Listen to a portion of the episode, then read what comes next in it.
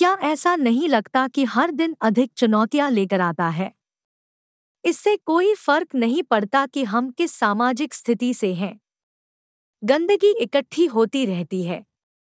इस वर्ष मेरी करोड़ों डॉलर की कंपनी को प्रतिस्पर्धी बनाए रखने के लिए एक पाव रोटी की कीमत में उल्लेखनीय वृद्धि हो सकती है। और सब कुछ। हालाँकि हमारी दुविधाओं के पहलू अलग अलग लग सकते हैं। लेकिन उन सभी में एक बात समान है। ये स्थितियाँ हमें मानसिक और भावनात्मक रूप से काफ़ी नुकसान पहुंचाती है। आपको नुकसान की सीमा का एहसास तब तक नहीं हो सकता जब तक आपको यह एहसास न हो कि आपको सोने में परेशानी हो रही है, कि आप ग्राहक सेवा व्यक्ति के साथ नियंत्रण खोने वाले हैं, या आप उस व्यक्ति को चोट पहुँचाने के लिए तैयार हैं जिसने आपसे संपर्क किया था। हम दुनिया भर में इन तनाव प्रेरित गतिविधियों को देखते हैं। चाहे वह युद्ध का खतरा हो, घरेलू आतंकवाद हो, या बड़े पैमाने पर गोलीबारी हो। और मीडिया अधिक रेटिंग प्राप्त करने और अपने प्रतिस्पर्धियों से बेहतर प्रदर्शन करने की पवित्र कब्र की कभी न खत्म होने वाली खोज में हमें खाली रखकर, हमसे नफरत करके, हम पर उंगलियाँ उठाकर या हमारे जीवन की अनिश्चितताओं से डराकर खुश है। वे हमेशा हमारे पीछे रहते हैं। या यदि आपके पास यह नहीं है तो आपका जीवन समाप्त हो गया है। मीडिया हमें भोजन देता है, जो हमें मार देता है, और सोशल मीडिया हमें चिंता, अवसाद और अवास्तविक जीवन उम्मीदें पैदा करता है। हर किसी के पास छोटी या बड़ी कीमत का उत्तर होता है, जिसका अनिवार्य रूप से मतलब है कि आप जीवन भर उन पर निर्भर रहेंगे। चुपचाप इस तथ्य को खारिज करते हुए कि यह फ्राइंग पैन से आग तक जाता है। दुर्भाग्य से हमारे लिए दो मूलभूत मुद्दे कभी शामिल नहीं किए गए हैं। सबसे पहले, एकमात्र व्यक्ति जो यह जान सकता है कि आपको किस चीज़ से खुशी मिलती है, वह आप है और आप स्वयं इसके लिए जिम्मेदार है। आपके अलावा, ज़्यादातर मामलों में कोई आपको बचाने नहीं आएगा। और यदि उन्होंने ऐसा किया तो क्या आप इसे स्वीकार करेंगी? हम में से कितने लोग जानते हैं कि हम जो कर रहे हैं, उसका हमारे लिए कोई मूल्य नहीं है। इसी तरह, जब हम इन्हें दोहराते हैं तो ये कार्रवाइयाँ काफ़ी नुकसान पहुंचाती रहती हैं। कुछ चिकित्सीय सलाह सरल, व्यावहारिक और मुफ़्त है, लेकिन क्या हम हमेशा इसका पालन करेंगे? पहली बाधा कारण और प्रभाव की वास्तविकता को स्वीकार करना है। तो पहचाने कि हम ही प्रभाव का कारण हैं। हालाँकि, सही काम करना जितना आसान है, यह उतनी आसान उपलब्धि नहीं है। एक बार फिर हम ही हैं, जो हमारे रास्ते में खड़े हैं। और यहाँ तरकीब है। हमें अपने रास्ते में आने के लिए प्रोग्राम किया गया था और फिर हमने प्रक्रिया जारी रखी। स्वयं द्वारा उत्पन्न बाधाएँ आंतरिक संवाद के रूप में हमारे सामने आती है। बच्चों के रूप में हम जानते हैं कि हमारी क्षमताओं की कोई सीमा नहीं है। लेकिन छोटी उम्र से ही हमें बताया जाता है कि हम क्या नहीं कर सकते, क्या नहीं करना चाहिए या क्या नहीं करना चाहिए। हमारे मस्तिष्क का उपयोग करना और इसे कार्य करने के लिए कैसे डिज़ाइन किया गया है, यही हमारी समस्याओं का उत्तर है। हमारा दिमाग हमें वह हासिल करने में मदद करता है, जिसके बारे में हम सोचते रहते हैं। यदि हम एक निश्चित तरीके से सोचते रहते हैं तो हमारा मस्तिष्क उस विचार को तार देता है। परिणाम स्वरूप चाहे जानकारी वास्तविक हो या न हो हमारा मस्तिष्क विचारों को वास्तविकता के रूप में स्वीकार कर लेता है। शोध के अनुसार, औसत व्यक्ति के मन में प्रतिदिन लगभग साठ हज़ार विचार आते हैं। लेकिन वास्तव में चिंता की बात यह है कि इनमें से 75 परसेंट विचार हानिकारक होते हैं और पंचानवे परसेंट बार बार दोहराए जाने वाले होते हैं। सकारात्मक आत्मचर्चा को अपनाकर और नकारात्मक आत्मचर्चा को अस्वीकार करके जागरूक सोच आपके जीवन को जल्दी से बदल देगी।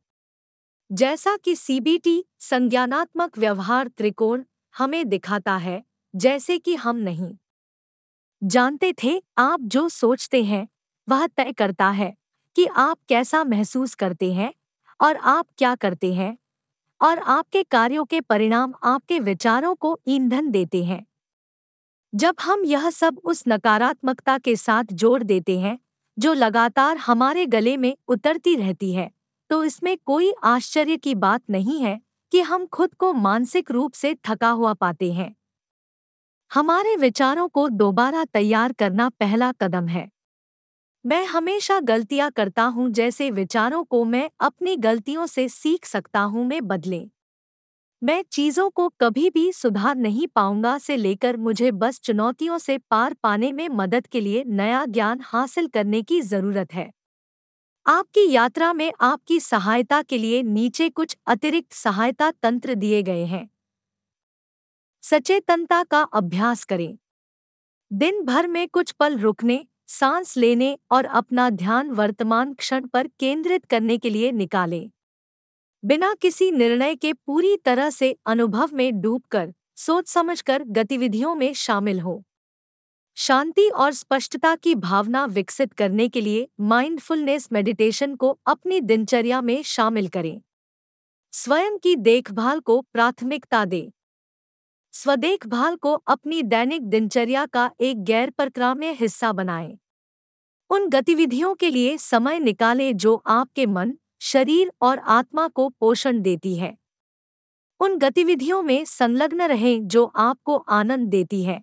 चाहे वह पढ़ना हो, प्रकृति में घूमना हो या किसी शौक का आनंद लेना हो। सुनिश्चित करें कि आप शांति से सोएँ, पौष्टिक भोजन खाएँ और हाइड्रेटेड रहें।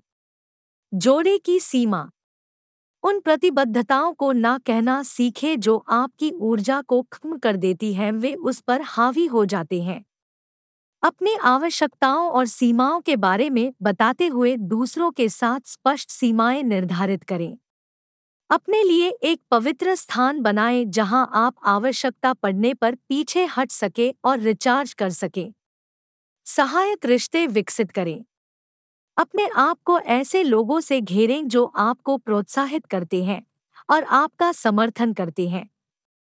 एक विश्वसनीय मित्र परिवार के सदस्य या चिकित्सक को खोजें जिसके साथ आप खुलकर अपने विचार और भावनाएँ साझा कर सकें।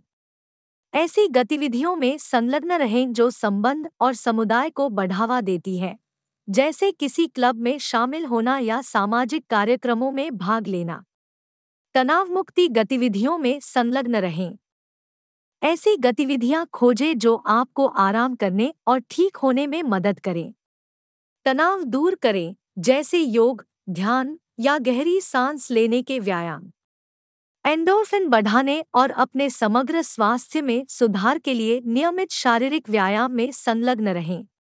अपनी भावनाओं को व्यक्त करने और संसाधित करने के लिए पेंटिंग, लेखन या कोई वाद्य यंत्र बजाने जैसे रचनात्मक माध्यमों का अन्वेषण करें। आत्मकृणा का अभ्यास करें। अपने प्रति दयालु रहें और कठिन समय के दौरान आत्मकृणा का अभ्यास करें। आत्मालोचनात्मक विचारों को दयालु, सहायक पुष्टियों से बदलें। खामियों को स्वीकार करें। और अपने आप से उस दयालुता और समझ के साथ व्यवहार करें जो आप किसी प्रियजन को देंगे। याद रखें, मानसिक और भावनात्मक थकावट से उबरना एक ऐसी यात्रा है, जिसके लिए धैर्य, आत्मकृणा और निरंतर प्रयास की आवश्यकता होती है।